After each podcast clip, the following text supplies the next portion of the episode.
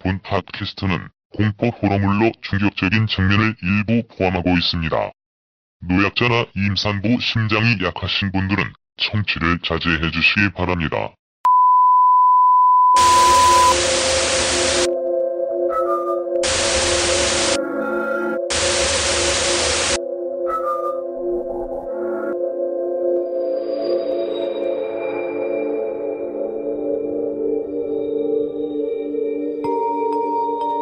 (2016) 여름 특집 옴니버스 호러 드라마. 귀다 제10화. 아기 소리. 상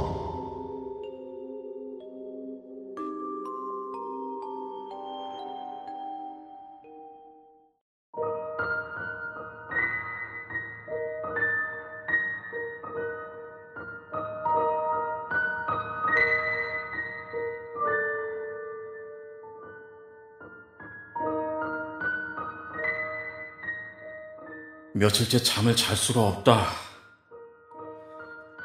이리 치이고 저리 치이고 겨우 하루가 끝난 뒤 침대에 쓰러져 잠을 자려는 때마다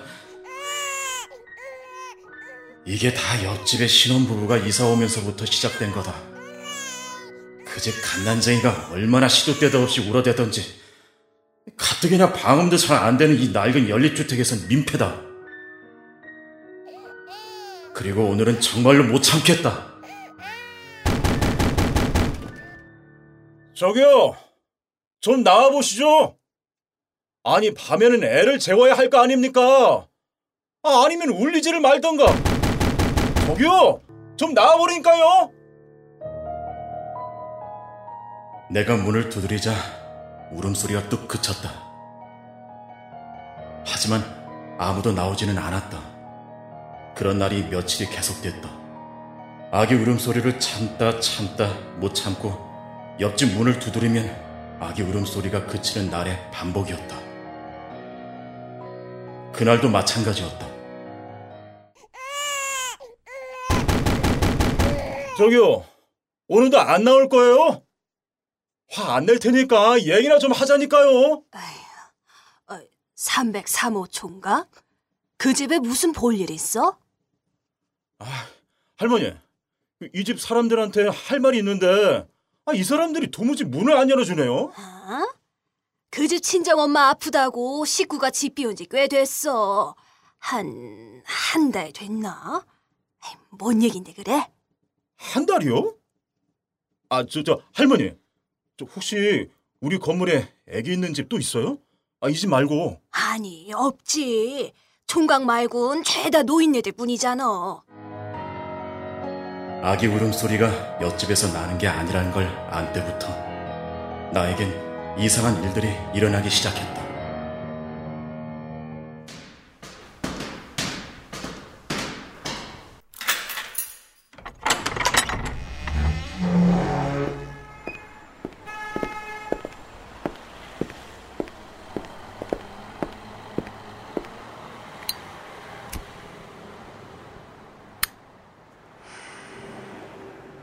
아, 이 부장 그 새끼 진짜. 아, 사장한테 깨지고 왜 나한테 화풀이야 진짜. 하루 이틀이냐? 아씨, 나도 다 때려치고 장사나 하고 싶다. 내가 언젠가는 사표 쓰고 만다 진짜. 아유 씨, 더러워서 진짜. 야, 그 말 몇 번째냐? 아,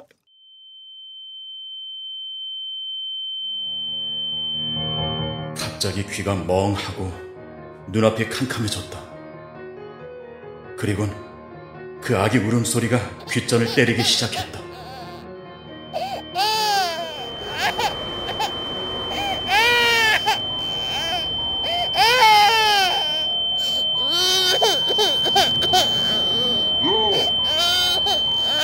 야! 아, 야, 이 새끼야, 너 미쳤어? 난간에 왜 올라가? 죽고 싶어 환장했어? 동료와 이야기를 하던 난 갑자기 눈의 초점이 사라지더니 옥상 난간에 올라갔다고 한다. 마치 떨어져 죽으려고 하는 사람처럼 아기 울음소리는 이제 밤에만 들리는 게 아니었다. 낮에도 시도 때도 없이 들려오는 그 소리. 그리고 소리가 난 뒤 정신을 차려보면 어김없이 나도 모르게 자살 시도를 하고 있었다.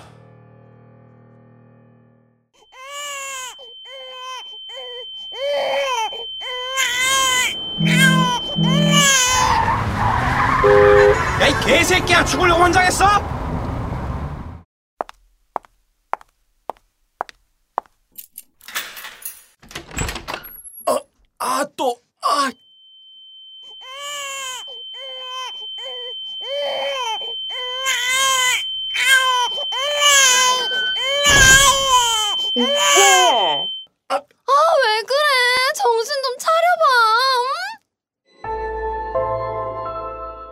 여자친구가 우리 집 문을 열었을 땐 천장에는 넥타이로 맨 매듭이 있었고 난 의자에 올라서 막그 넥타이에 목을 매려 하던 참이었다고 했다.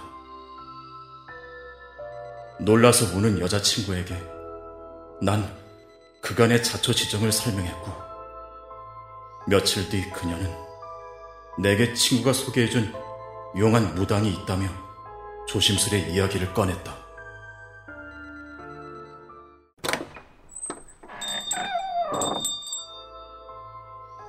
여자친구가 말해준 곳을 찾아가 문을 열고 들어가니 날 가만히 노려보고 있는 젊은 여자 무당이 있었다. 항상 그렇게 목마를 태우고 다녀? 네? 그게 무슨 말? 그애 항상 그렇게 어깨 위에 올려놓고 다니냐고?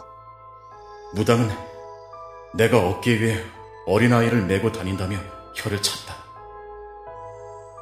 그러더니 대뜸 호통을 치며 말했다. 당장 안 내려와!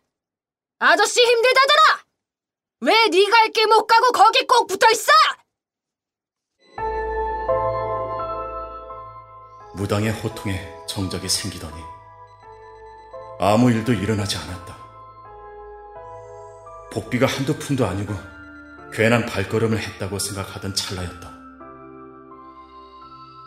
무당이 갑자기 앉은 자리에서 일어나 온 신당을 뒤지더니 어디서 과자와 초콜릿을 잔뜩 가져와선 개걸스럽게 먹기 시작했다.